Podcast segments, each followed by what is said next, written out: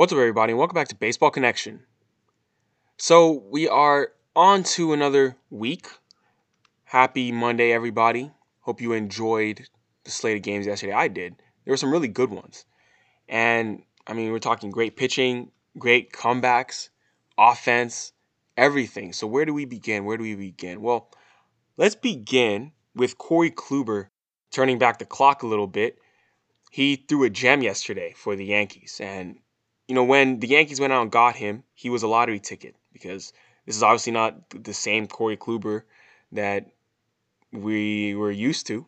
You know, we were used to a Cy Young candidate, and in the past couple years, injuries really derailed him. So they were hoping, like, okay, take a flyer on him, really cheap deal, one year deal, see if he can do something. And he's been good. He's been outstanding, actually. So yesterday, he got his 100th career victory.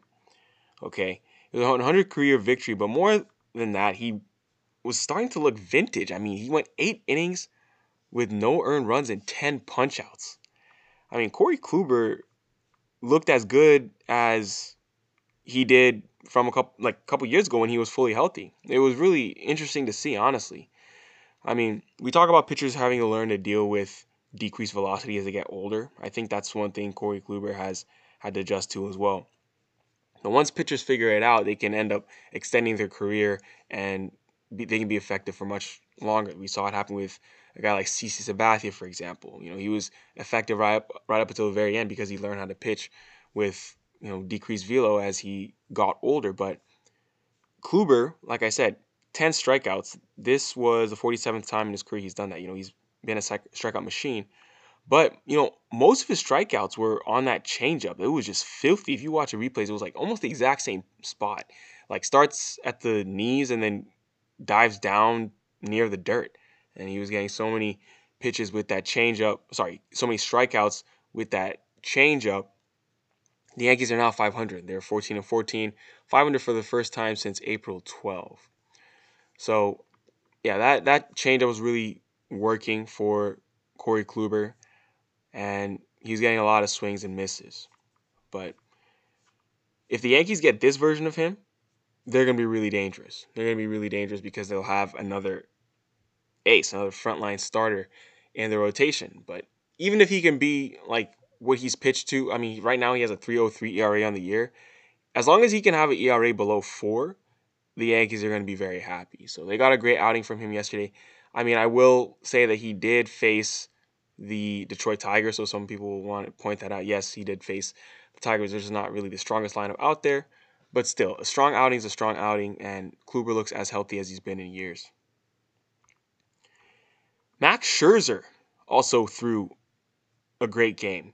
He threw a five hitter, and I mean, it was a nine inning, one run victory. Very efficient game.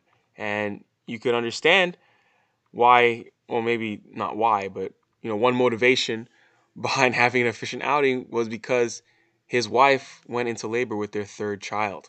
So Scherzer took matters into his own hands, went nine innings of one-run ball with nine strikeouts against the Marlins. He was excellent, and right after the game, he just, you know, he left quickly to be, you know, with his wife as she delivered their third child. But I mean, he was filthy. He was he was vintage max, and he's had good numbers this year as well. He has a 2.54 ERA now. He was opposed by Trevor Rogers from the Marlins, who has also been good in his own right. Although Rogers did take the L, five innings of three earned run ball, but Rogers has been very good to this point. But wanted to point out how well Scherzer pitched. Ryan Zimmerman hit a three-run homer.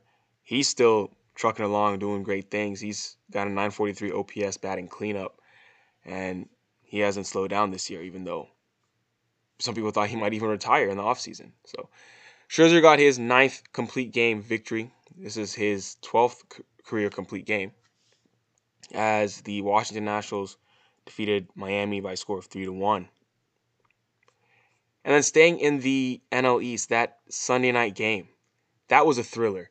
An 8 to 7 Mets victory over the Phillies. So this game was was really good, back and forth. And there at the end, it seemed like the Phillies had tied it in the ninth inning based on a Rhys Hoskins three-run homer. He circled the bases for a three-run homer. It was an eight to five game. Hits that ball to right. It's eight to eight, and then they they review it, and it turns out that the ball ricocheted off the top railing of the fence. So Philadelphia's had this thing at Citizens Bank Park for a while now.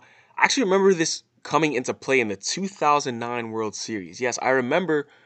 I think it was yes, it was A Rod who hit a ball to right field, and it hit a camera in Philadelphia, which was hanging over the railing or, or something like that. There's always something weird about that right field portion of Citizens Bank Park. The reason for that is because they have the fence and then they have an extra part of the fence which looks just like a chain link.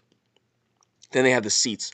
What they need to do is they need to put a yellow line where the the fence ends, basically, so that you know if a ball hits over the yellow line, it's a homer. If it hits below the yellow line, it's still in play. Because what happens, like everything is camouflaged it just blends together. If it hits off the chain fence, you think that it actually hit, you know, into the seats. It's just one of those weird things. Just put a yellow line there so that it's a lot easier to tell. But that's what happened to Rhys Hoskins. He hits a blast to right field. It bounces off the top of that chain fence and comes back in play. It looked like it was a home run, but it wasn't after replay. You know, those are just the ground rules at Citizens Bank Park. And the the the Phillies, you know, they, they end up having to settle for that double. But then rather than having the game tied there in the ninth inning, they end up losing this game by a score of eight to seven. Really close. But, you know, that's what happens and the Mets hang on for dear life to just win that one by a really close margin. But it was a good Sunday night game. You saw Bryce Harper back in the lineup after he'd missed some time after taking 97 miles an hour to the face. I don't know how he didn't suffer a much worse injury. That's that's pretty remarkable. Good good to see. And then Francisco Lindor continues to struggle. I mean, quite frankly, it's been it's been a rough go for him. He has not been Francisco Lindor. He's not been the Francisco Lindor they hoped they were signing to a 10 year, $341 million extension. So hopefully he can turn it around. Staying in the National League, though, the Dodgers mashed their way to a win against the Brewers. So they had lost the first three games of the series, but they said enough is enough. And they went out there and they got a 16 to 4 rout of Milwaukee there at American Family Field, and AJ Pollock and Matt Beaty were in the middle of it. Both these guys hit a grand slam. You had Pollock going off, you know, he went off for eight RBIs, and then Beaty went off for seven RBIs or something like that. It was like they both combined for 15 RBIs on the day. It's just like one of those days where you know, those guys saw the ball well, hitting sixth and seventh in the lineup. Let me get you those actual numbers. So Pollock went three for six with eight RBIs. Beaty went four for six with seven RBIs. Each player had a grand slam. It was just you couldn't get those guys out. Couldn't get those guys out, and they were the bulk of the offense for LA. Not that they really needed that many runs because Julio Urias went seven innings of one run ball with 10 strikeouts. He's also been very good this year.